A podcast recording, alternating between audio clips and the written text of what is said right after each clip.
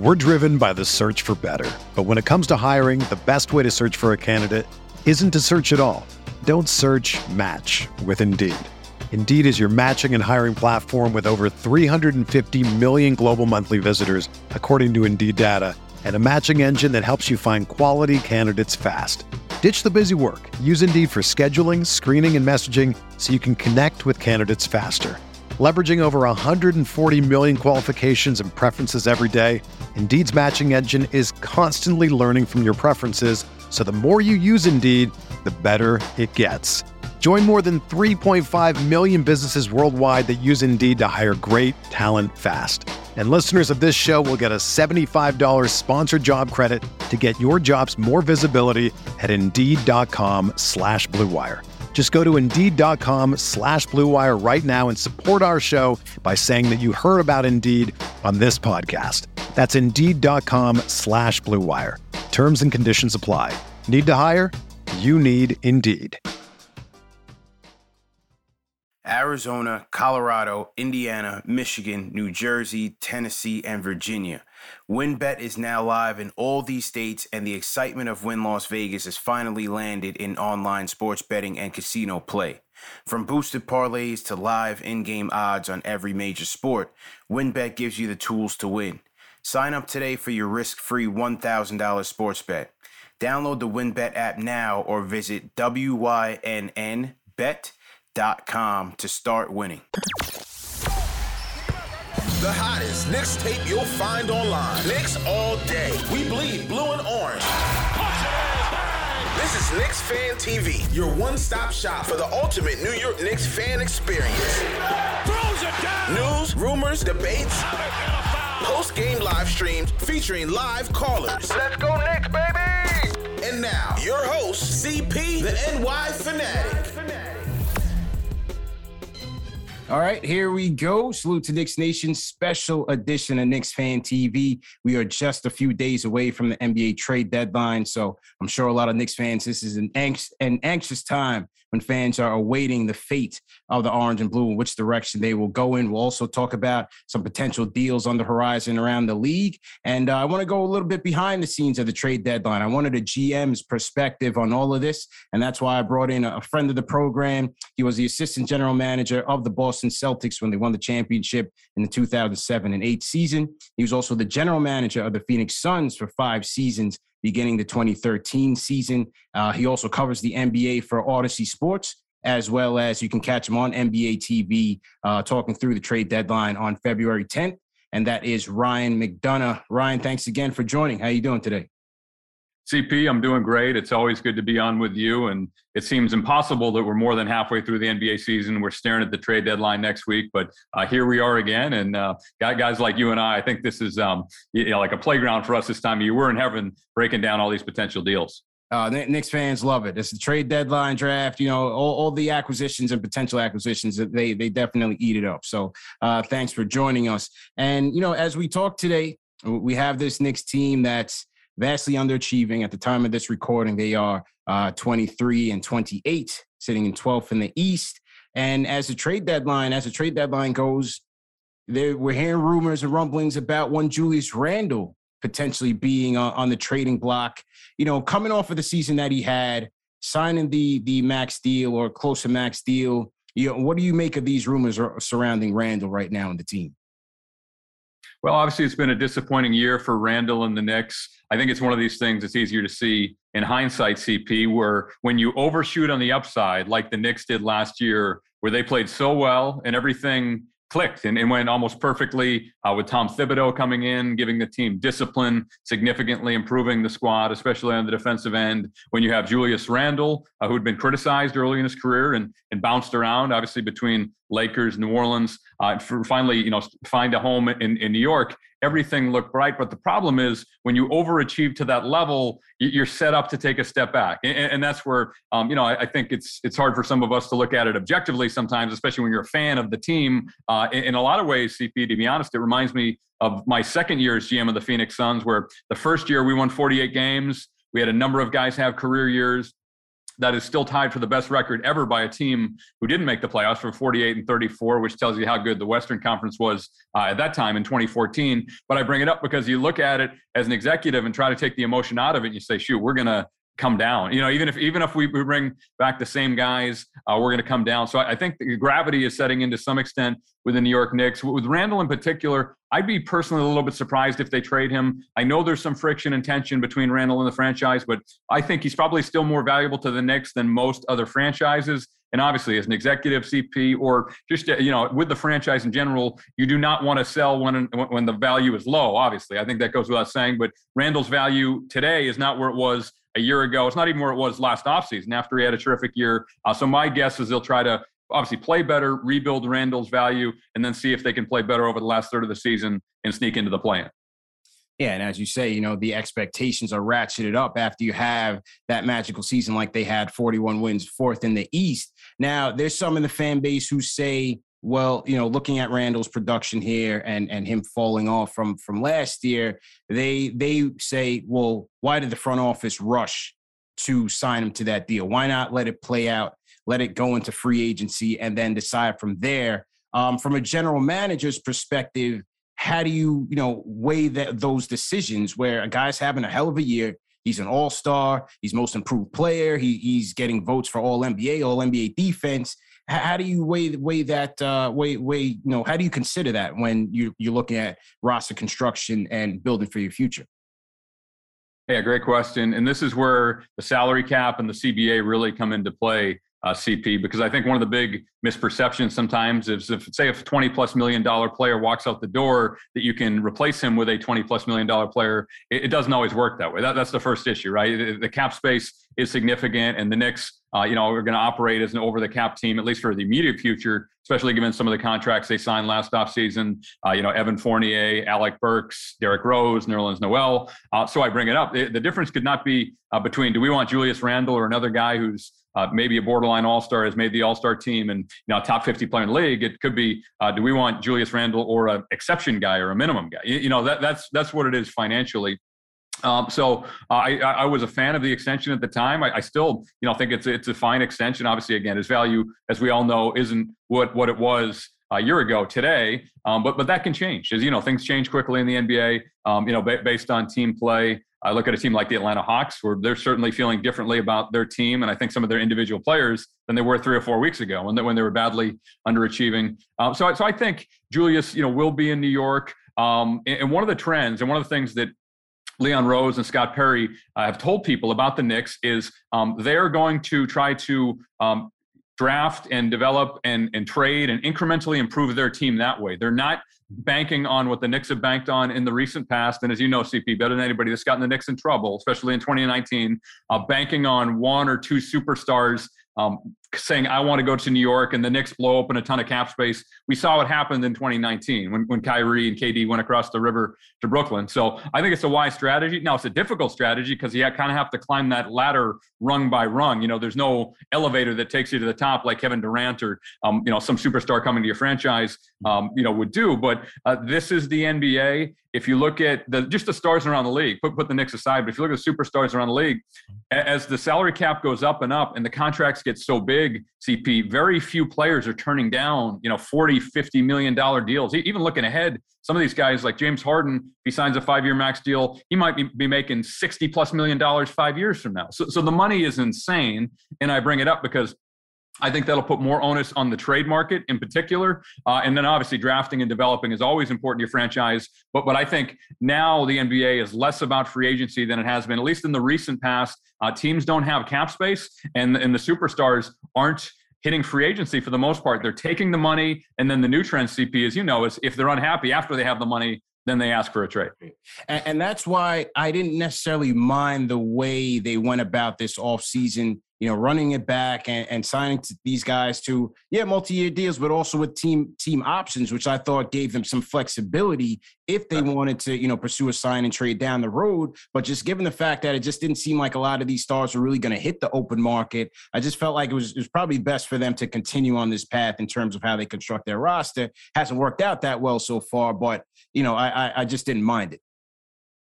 Yeah, I liked it better. I was covering the free agency period live for NBA TV. And when I thought they were straight four-year contracts, I, I, didn't like it. I'll be I'll be honest with you. But then when I saw the team option uh, after year three, which team option team controls it, it's their decision. Um, that makes it easier to trade them. And historically, from my 15 plus years experience, CP on the team side, now doing three or so on the media side, usually with two years left on a player's contract, uh, two guarantees years left. Even if the player underachieves, as long as the contract's not a disaster, other teams will listen, right? Maybe he's not the centerpiece of a deal, but they will listen to it. So I bring it up because um, that is the position the Knicks will be in this offseason. They're not in it now, but uh, you know, if, if you think um, you know Evan Fournier or Burks or Rose, uh, you know these guys who got longer deals, um, you know, are untradeable, um, that gets easier uh, with two years left, and then obviously it gets progressively easier the closer to the end of that deal you get, especially as an expiring contract. Um, so I, I, feel badly for the Knicks. It seems like they've been snake bitten a lot of ways. Everything that kind of went right last year has seemingly gone wrong this year, starting with Derrick Rose. Of all the contracts, if I look at all the free agent contracts they signed this offseason, I think Rose was the best. He's obviously played great. He's having a late career renaissance in New York. He's embraced the franchise. The fans and the franchise embraced him. He, has been injured, uh, and I think that's a you know big part of the reason the Knicks are uh, what 12th in the Eastern Conference and yeah. underachieving through the first two thirds of the season struggling big, big time and definitely missing Rose. Uh, now, the the prevailing rumor right now surrounding Julius Randle is is a potential swap uh, for De'Aaron Fox. We, we did know we did learn that you know the Kings have been very aggressive in this trade market. They were high on Ben Simmons, looking for somebody that can really change this this franchise's fortunes around. Um, what would what do you think about a potential Randle for Fox swap and, and how that could potentially help both teams? Sacramento is one of the teams that I'm most interested in over the next week or so. CP up until the deadline. Uh, they have a, a, decent amount of backcourt talent, but an unbalanced roster. If you look at the roster, uh, De'Aaron Fox is a max player who you just mentioned. Uh, I think Tyrese Halliburton is the guy that they value the highest. Uh, given his age and contract and productivity, uh, he's played very well. Um, so I, I, think they'd actually be more likely to put Fox in a deal than they would Halliburton. And then uh, Davion Mitchell, the rookie they drafted out of Baylor, a good player, good defender, a little bit undersized. And then Buddy Hield, though I, I don't think it's you know secret. Buddy's been on the trade market for the last uh, couple years. You know, excellent shooter, limited in other ways. Most teams I talk to think uh, you know they'd be fine having Buddy Hield on the roster, uh, but he's overpaid for for rel- relative to what he does. Obviously, famously or infamously now in Sacramento and LA, the deal uh, with Hield potentially going from Sacramento to the Lakers fell apart at the one yard line. In fact, that was a deal that Sacramento Kings thought they were going to do and didn't. So I, I bring it up because I think Sacramento is going to be active. Um, you know, th- that deal I think would make some sense.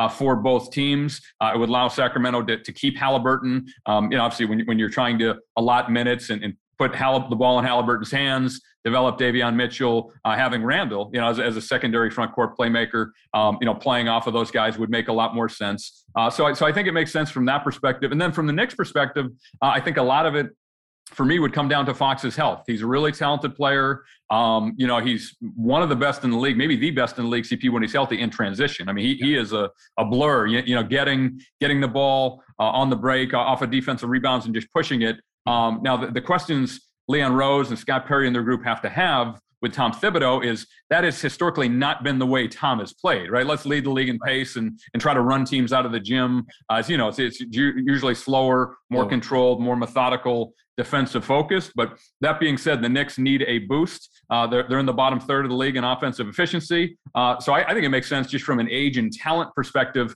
uh, and just, you know, say, look, we're, we're going to get Fox. Uh, we're going to have RJ Barrett, uh, all these all these young studs, um, you know, Grimes, uh, quickly and just go. We're just going to try to run teams out of the gym and think we can defend well enough. So uh, I like it from a talent perspective, uh, but I'd be interested to see what Tom Thibodeau thinks about Fox and, and totally reshaping the way the team plays it is an intriguing fit, as you said, because Fox is a guy who's, you know, he's he's a turbo out there. He wants to go out there and push the pace. I think the Knicks would benefit from that, especially uh, when you look at RJ Barrett in the starting lineup. I feel like part of the the issues with the current starting lineup is that they play a bit too slow. And when he's out there, when he's getting the rebounds, he's out on the break. He he likes to push. You have Obi Toppin as well, who I think could benefit from that. Quentin Grimes also plays. You know, I think Grimes is is um, comfortable in, in either situation, but I think he's a guy that can also excel in a more up tempo scheme. So it, it's interesting to see how that would fit with Thibs. They are 23rd in offense, you know, 29th in, in the league in assists. Um, Fox would give us that that downhill uh, point guard, but it's just an interesting fit uh, how he would how he would mesh with uh, with RJ Barrett and the like. Now, I, again, the team did go out. They got Evan Fournier. Uh, they got Kemba Walker. They re-signed Rose. They re-signed a lot of veterans, a lot of guys who are playing in, in Tom Thibodeau's rotation, but it hasn't been working out. They do have the youth, as you said. That you know they went out and got a, a Cam Reddish.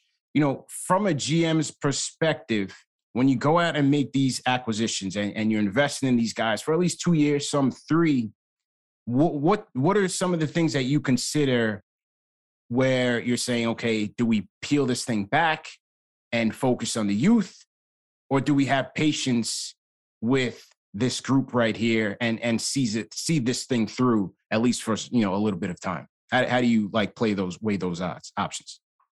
Yeah, honestly, CP, it almost all depends on ownership. You know, how, how patient is James Dolan willing to be you know the history of the franchise better than anyone, and what the what the Knicks fans have been through the last couple decades, uh, especially when you when you think you have it. And, and, I think twice in the last decade, maybe two decades, Knicks, Knicks have thought they've had it in the upswing. Uh, once was in 2013 when when I was in the Celtics front office and actually interviewing for the Suns GM job. And the Knicks with Carmelo Anthony, uh, Iman Shumpert, Jason Kidd, and those guys really beat us up pretty good in the first round of the playoffs. That was the end of Kevin Garnett, Paul Pierce era. Uh, and then the second time was obviously last year, a year ago. Mm-hmm. And so, so I preface it that way because uh, I think it, it's hard emotionally um, and, and, and, and logically for an owner to say, okay, well, I know, you know, we won 41 games last year, as you mentioned. Uh, we're, we're, you know, competitive in the playoffs. Uh, we had a relatively young team. We do have some young guys and, and Barrett Quickley, and uh, others who are Mitchell Robinson who are contributing. So let's let's try to go up. Let's not try to go down. The Knicks have been down, uh, you, you, know, some some intentional, most of it not intentionally for the last couple decades. Uh, so so I, I think that's unlikely. Where they pull the plug again, uh, you know, rebuild through the draft and all that. I think it's more likely they try to, um, you know, fight their way out of this hole. Now, now the challenge, CP, uh, you know, being honest with you, looking at the Eastern Conference is I don't know who in the top 10 they would surpass in the short term, like over the last third of this season, uh, because the teams in the ninth and 10th slot, uh, I think, are two of the more talented teams in the Eastern Conference, Boston and Atlanta, who have also underachieved this year. Um, so, so I think, you know, but, but, but that, that aside, I, I think they will try to continue to get better, right? And so whether it's a Randle for Fox, whether it's upgrading around the periphery, whether it's trading a draft pick uh, for Cameron Reddish, I think they'll try to make moves like that rather than pull the plug, let's go into the lottery and hope the ping pong balls bounce our way and you know take a few years to develop those guys. I think it's more um, you know being aggressive even in terms of using young players or draft picks, assets to try to improve the team in the short term. Yeah, and that's why you know, and I look at a guy like a Thibs who, and you because the fans are saying it's not working right now. Let, let's go young. Let's go young. We have all these kids here. Let's just see them. And my perspective is, you have a coach who had just won 41 games the prior year, made the playoffs. I would have to think that he wants to continue on that trek and not, you know, pull this thing back and and, and start from scratch. And then, as you said, the owner, uh, from the owner's perspective, you know, uh, you as as a general manager do you ever feel like there's pressure to kind of validate the investments, the acquisitions that you made as you're trying to sell to the owner? You know, these are the pieces that are going to make us a good team rather than reversing course again.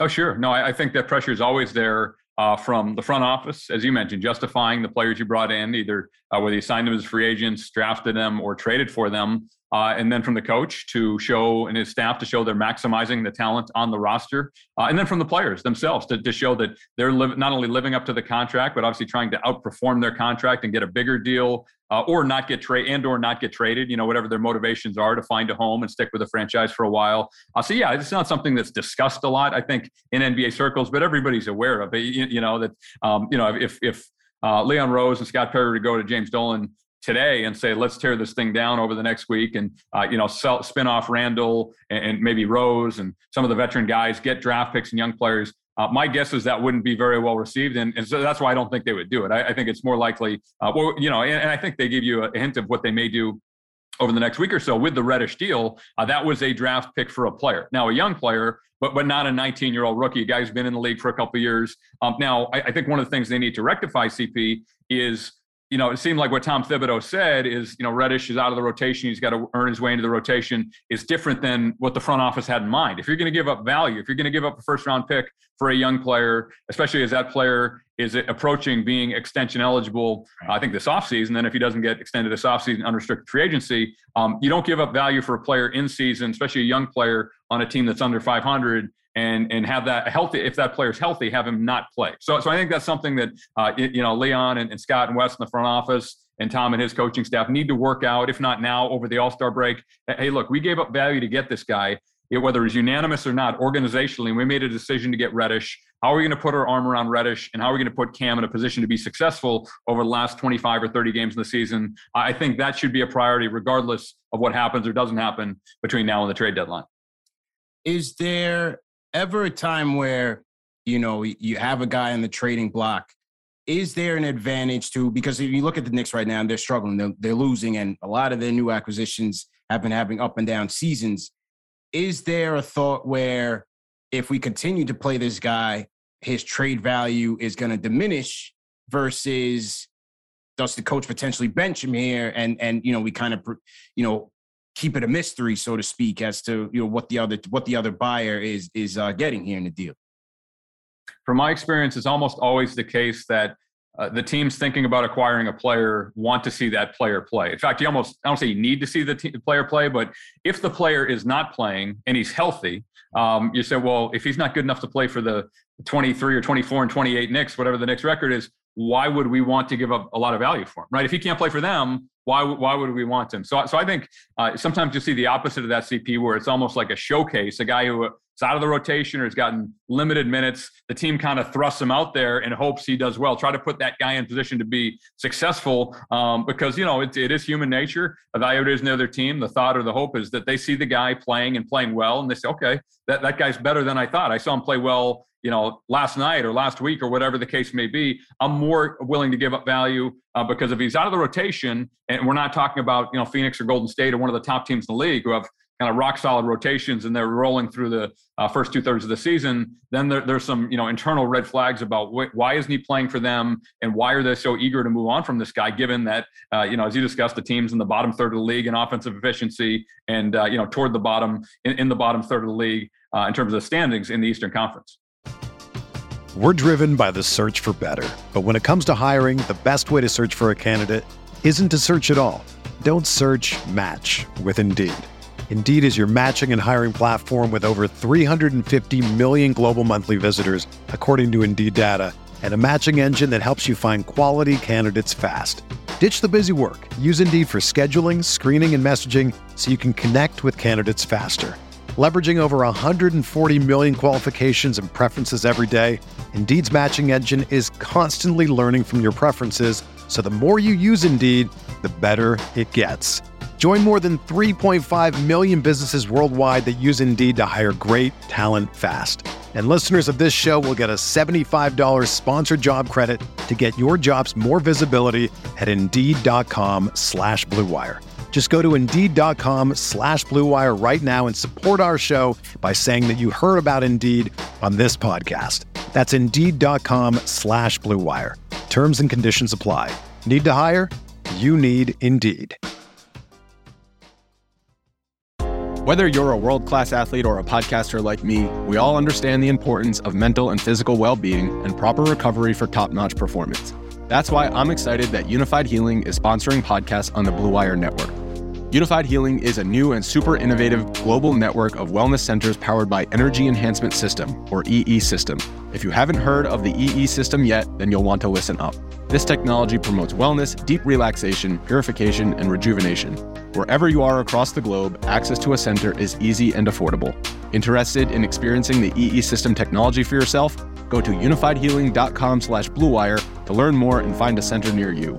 That's unifyd, U-N-I-F-Y-D, healing.com slash bluewire. No material or testimonials on the Unifyd Healing website are intended to be viewed as medical advice or a substitute for professional medical advice, diagnosis, or treatment. Always seek the advice of your physician or other qualified healthcare provider with any questions you may have regarding a medical condition or treatment and before undertaking a new healthcare regimen, including EE system. Now, uh, another prospect that uh, has been linked to the Knicks Uh, his father used to play for the Knicks, playing very well for the Dallas Mavericks, man, having a career year, and that is uh, Jalen Brunson. Uh, what do you think about you know how Dallas handles the Brunson situation? He's, he's going to be going into free agency this year. They have lost Tim Hardaway Jr. to the foot injury. They're in the middle of a playoff race. Uh, what do you think about the uh, a potential Jalen Brunson acquisition? This is a very interesting one, especially for fans of the collective bargaining agreement and the salary cap. Um, I can't remember a first round pick, excuse me, a second round pick CP ever getting four guaranteed years. And, and, the reason you don't do that as a franchise is because you want to avoid the situation the Dallas Mavericks are going to be in this summer, right? So if, if um, they gave him three years guaranteed and then either, um, you know, team option or no option, just three years uh, on his contract, which is negotiable for second round picks, then he would have been a restricted free agent. Well, since they gave him four years now, he clears that restricted hurdle and he's unrestricted. So, yeah, I, I have no doubt the Knicks have a lot of interest. Um, and think of the ties too with, with, Jalen uh, personally to Leon Rose, who was his agent with CAA, uh, Rick Brunson, his dad was was um, Leon's first client, and then Tom Thibodeau uh, and, and Jalen Brunson's father. Uh, Rick are very close as well. So all the ties there. Uh, also, the guy's a really good player. I mean, he's you know you talk about um, a young player, CP, who I view as a coach on the floor, mm-hmm. uh, you know, can think the game. We saw it at Villanova. There were doubts about whether his athleticism or lack thereof would translate to the NBA. Well, he's not the most athletic guy, but he's really smart. He's tough. He can shoot. He can pass. He doesn't make mistakes. He's yeah. somewhat of a savant on the court. So he's going to be in demand in free agency. Uh, I don't think he wants to give the Mavs a discount, which I fully understand. I mean, playing first four years of career at a high level, basically on a minimum contract or slightly above. Um, but, but the challenge for the Knicks is, you know, I don't think they're going to be able to blow open 20, 25 million dollars in cap space. They'd have to unload so many pieces. Uh, so then it becomes uh, if Brunson does have his heart set on getting to New York, what do the Knicks have uh, in terms of satisfying the Mavericks in a sign and trade? And is Dallas willing to play play ball with an over the cap Knicks team, or do they take a hard line and say, no, we want Brunson back, and we are not going to participate in a sign and trade to get Brunson to his preferred destination. Going to be very interesting to see how that plays out. Uh, one of the big, biggest stars of this trade deadline, he's been on the sidelines all season long so far, is Ben Simmons. How do you see this Ben Simmons uh, saga playing out? I, I, just hope it ends soon, CP. I think we're all tired of it. Uh, no, in, in, all sincerity, um, I think they should trade him over the next week or so. And I know what Daryl Morey in the front office in Philadelphia said. They want a top 25 player. Uh, executives I talked to around the league, CP, debate whether Ben Simmons himself, when he's healthy and playing, is a top 25 player. So, so I, I bring it up because I don't think Philadelphia is going to get a top 25 player, a guy that you and I would consider uh, a top 25 player for Ben Simmons, but I don't think that should necessarily be the bar either. I understand why you put it out from a leverage posturing, negotiating standpoint. But at the end of the day, especially if you look at uh, going back to Phoenix and Golden State, the best teams, um, they have depth. They, ha- they have talent, obviously, at the high end of the roster, but they also have depth and right. they don't have a ton of holes. You, you know, there aren't, aren't a lot of weak links in the chain. So, so when you when you're Philadelphia and you have Joel Embiid, who's uh, a unique talent and he even expanded his game again this year. I've marveled. I'm sure you, have watched him play a bunch, you know, in, in, the Eastern Conference, the Atlantic Division um, the skill that that guy has. He, you know, 7'2, uh, 270, whatever he is to get a defensive rebound. He's added the ball handling now where he just brings up the court and, um, you know, shoots shots off the dribble, initiates offense. I think most fans would be amazed if they stood next to Embiid just to see how big that dude is, you know, what he does with the skill at that size. So I bring it up because you have a guy who, in my opinion, is in the top two. I personally have Nikola Jokic slightly ahead in the MVP voting, but clearly he's in the top three to five and MVP. Uh, the team has remained toward the top of the Eastern Conference uh, with Simmons playing zero games. Um, so I, I, think they owe it to him to try to, you know, maximize uh, the value and, and, and the, not necessarily the value of Simmons, but the prime and extend the prime and maximize the prime of Embiid. Uh, that's why a deal, um, you know, we, we put together yesterday with, I'm doing some teaching now, a sports business classroom, uh, something like CJ McCollum Anthony Simons and Nassir Little. And Portland just made a trade today, but I'm not involving any of those guys. Uh, for Simmons, I think would make a lot of sense for both teams. When Lillard's healthy, you get Simmons as a secondary playmaker in Portland playing off of Lillard, maximizes strengths, minimizes weaknesses. And then uh, from the um, Philly perspective, you know, they would get three players. Um, McCollum, who's you know, maybe slightly overpaid, but an elite shooter, lead offensive player, uh, an up and comer in Simons, who's maybe you know most improved player this year in that mix, and then Nassir Little played very well. I think that kind of deal. It's maybe not what Philadelphia had in mind, but um, nobody's handled this situation well, CP, uh, including the player, the franchise, the agency. Nobody's handled it well. Uh, and a player's value when he's not playing, especially, frankly, when the team is playing relatively well, that actually hurts his value to some extent. Other teams, the other 29 teams are saying, well, how good is Ben Simmons if Still a top team without him? And how much value should we give up for him, given all the issues he's had with the 76ers?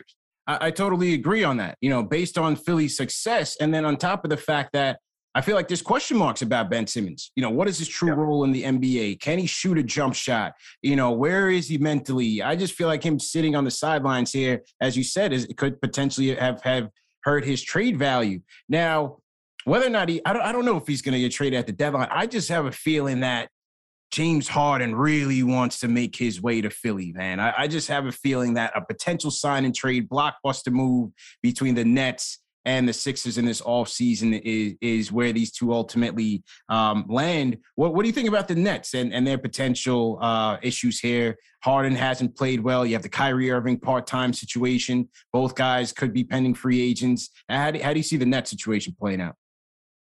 Well, it's a, it's a mess in the short term. I mean, ever since Kevin Durant got injured, uh, Kyrie not being vaccinated, all the issues you know we've had there. Uh, James Harden's play fluctuated. His, his attitude lately uh, seems to be poor. I, I, guess as we record this show, he's not playing against Utah tonight, so he's out in the short term. Um, and one of the things I, I looked at, CP, with the, the Brooklyn Nets, who uh, were, were uh, full disclosure, they were my preseason pick, uh, you know, to win an NBA championship. And this is before the Kyrie vaccination stuff and all that. When I thought they were going to be at full strength, I thought they would be the best team in the league and win the championship, and they still may. That's how much talent they have.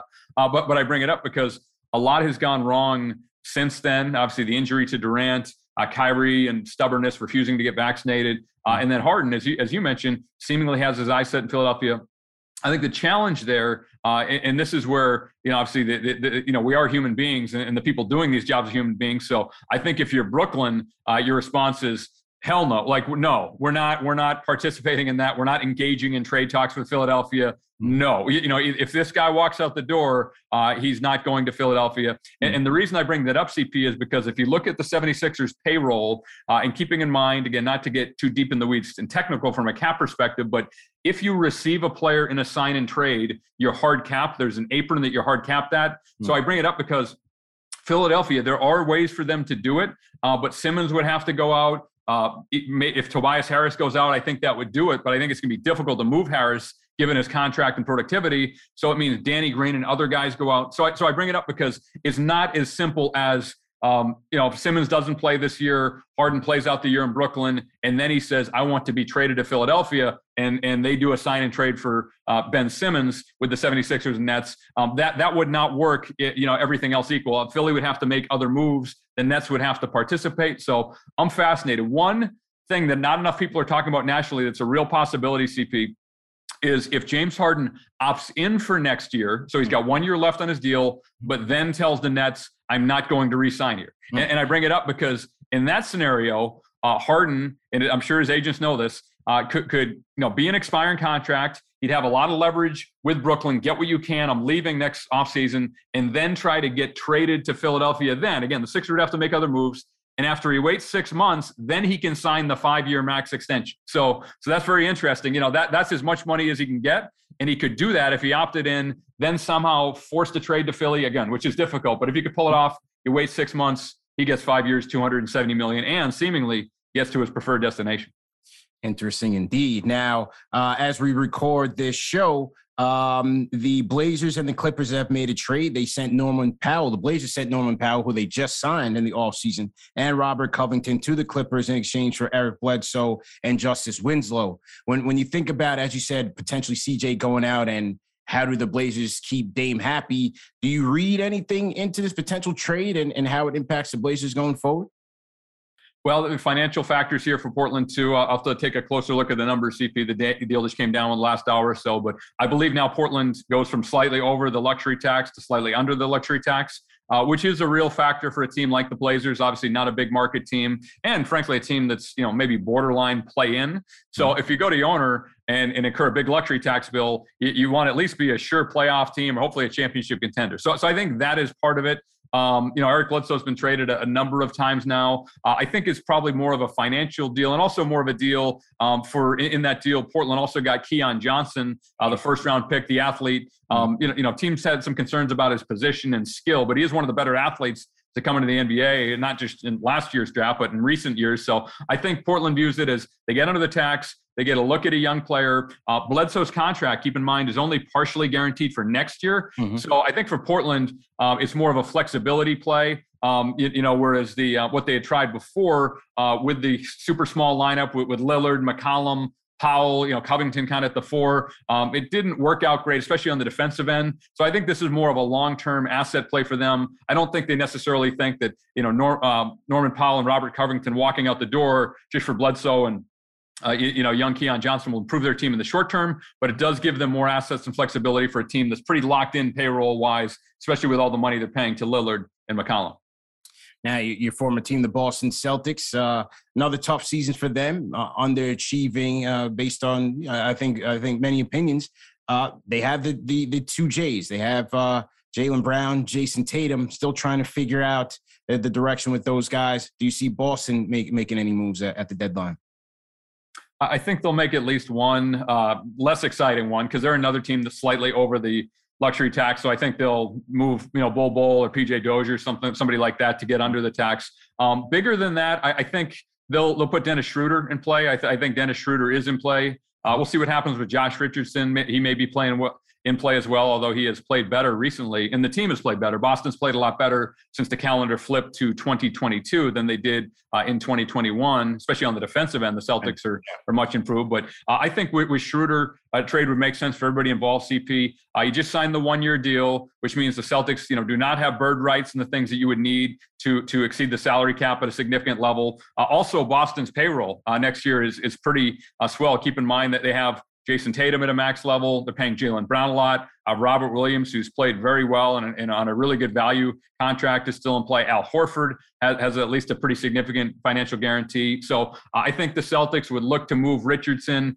um, it, excuse me, look, look, to move Schroeder. And I think that's something, again, Schroeder would want, especially if he goes to a good team, uh, can, can, maybe have a bigger role as a scorer off the bench, playing on national TV. And also for Boston, that frees up playing time for Payton Pritchard. Uh, Pritchard was in the doghouse to start the year. Ime Udoka, the new coach, didn't give him a lot of run the first month or two of the season. And then sometime in December, he started to play more and played relatively well. So I think Boston resets it that way. I would look at Schroeder going out, maybe Josh Richardson as well, and then potentially a minor piece or two for financial reasons. Interesting. Uh, a couple more quick questions for you. When you see you see all the new the news and the rumors flying around, that, you know this team's interested in so and so, this team's interested in so and so. How much is that strategy you know, is that agents putting that out there? Is it teams putting it out there? Is it a player putting it out there? So how do you interpret the, the news and the rumors as they come through, you know, in this 24-7 news cycle that we have now?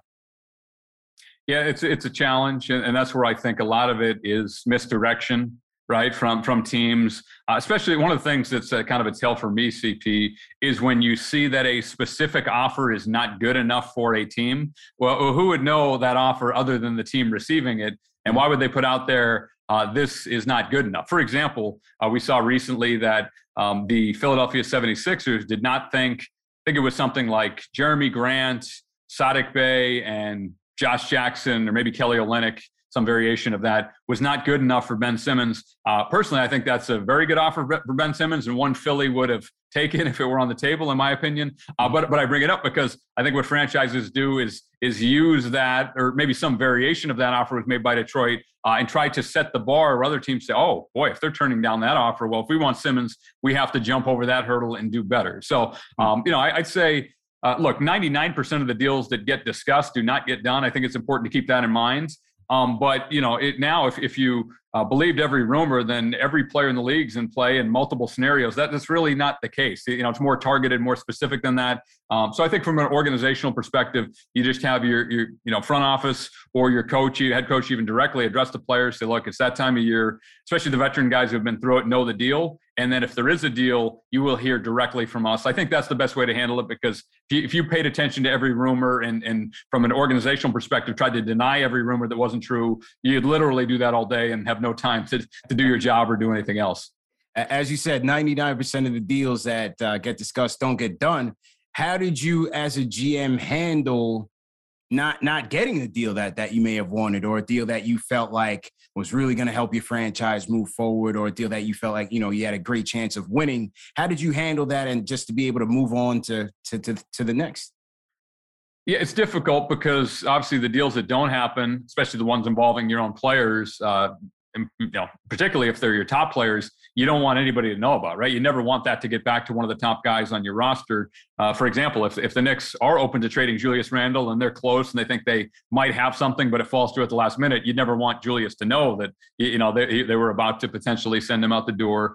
Um, so I, I, think that's it. And, and, that the way we tried to handle it, every franchise does it differently. Uh, in Boston and Phoenix, uh, you know, I, I, tried to have a similar approach working with Danny Ainge in Boston and then uh, being, you know, kind of the lead guy in Phoenix is look, um, pay pay no attention to the rumors. We're good. Our job is to do what's best for the team. Uh, if there is a deal to be had, or we're close to a deal, we will let you know. We'll give you a heads up. We'll try not to have you find out from Adrian Wojnarowski or Shams Charania, one of these guys on Twitter. The challenge CP now is those guys are so darn good that like it's almost like they have everybody's phone tapped and they just get everything right away. So that's one of the challenges, and you see some players get bent out of shape about that. But generally, that's what we tell our players um, you know, if, you're if you're going to be dealt, you'll hear it directly from us. And um, you know, we're not trying to uh, you know make a bunch of moves. And I, I, think the players, especially the veterans, know that if the team is playing well uh, and things are on the up and up, you're less likely to make moves. Where if the team is underperforming uh, at this year's trade deadline, again, looking at Sacramento, Indiana, I think the guys in those locker rooms, especially the veterans, know that it's more likely that those teams will make a trade or multiple trades, given how the season has gone so far and the underperformance. Tough, tough business, tough business. I give, give you a lot of credit uh, for the success and and and your resume as well. Uh, it, it's definitely a tough business. Uh, final question for you: uh, what, what is your your trade deadline prediction? What's your big trade deadline prediction on uh, on February 10th, 3 p.m.? Yeah, Ben Simmons to the Western Conference. Uh, I would look at Portland, the, the deal we laid out earlier in this show. Uh, if, if he's not in Portland, I look at Sacramento. Um, you know, we, we discussed them as well relative to De'Aaron Fox and their backcourt logjam. I think he'd be a great fit in Dallas, playing off of Luka, but I don't think Dallas has the assets, uh, you know, minus minus Luka to get involved. And keep in mind, historically, when a star is traded, that team trading him does want to send him to the opposite conference. The reason for that, CP, as you know, is you only play that team twice a year, and the only way you'd ever meet in the playoffs is if you meet in the finals, right? So, um, you know, Simmons. Um, I'm also keeping an eye on Jerami Grant. Uh, I personally do not think, uh, I think Grant is available for the right price, but Detroit is setting a high bar from what I'm hearing. I personally do not think James Harden or Bradley Beal will be dealt. Uh, we'll see what happens, but I, I, would be shocked if one of those, you know, megastar guys, uh, like a Harden, uh, you know, surefire Hall of Famers gets traded. I'm looking more at, at Simmons, Fox, Grant, hmm. those kind of players, and then you know, a team like New Orleans, I think will be active. That's what I have my eye on over the next week you know, as an admirer of the Denver Nuggets, I wish Grant never would have left. You know, he leaves Detroit for, yeah. Uh, supposedly because he wants a bigger role. Now, now he's potentially on the trading block on a terrible team. It, it's just crazy. But uh, but Ryan, I definitely appreciate the the insight that you gave us today. Looking forward to the trade deadline and hoping you join us uh, for for the draft show. You know, we'll we'll be looking forward to the draft in the next couple of months, and the way the Knicks are playing could be sooner than that. So looking forward to having having you back on. Thanks again for your time. CP, I enjoyed it. Always great to be on with you. Uh, if you just want to let the people know where they can find you the next couple of days and, and how they can contact you. Yeah, I'm an Audacy NBA insider. I know you're doing some work now with Audacy as well. Obviously, down your way, they have the fan in New York, WEEI in Boston, WIP in Philly, and a lot of the top stations, especially in the Northeast. So I'll, I'll be on their airwaves a lot over the next week or so. Uh, and then on Thursday, live from 2 to 4 p.m. Eastern, I'll be in Atlanta covering uh, the, the trade deadline for NBA TV. I did it remotely. I did the trade deadline and free agency last year for NBA TV. Uh, I love the trade deadline live, especially CP, because uh, this is what guys like you and I live for the action. You don't know what's going to happen. So we'll be on an hour before the deadline till the deadline, and then an hour after, kind of previewing breaking news and then breaking down the deals as they happen. Going to be action packed. Uh, I'll be tuning in. Thanks again, Ryan, for your time, and uh, good luck with everything. Thank you, CP.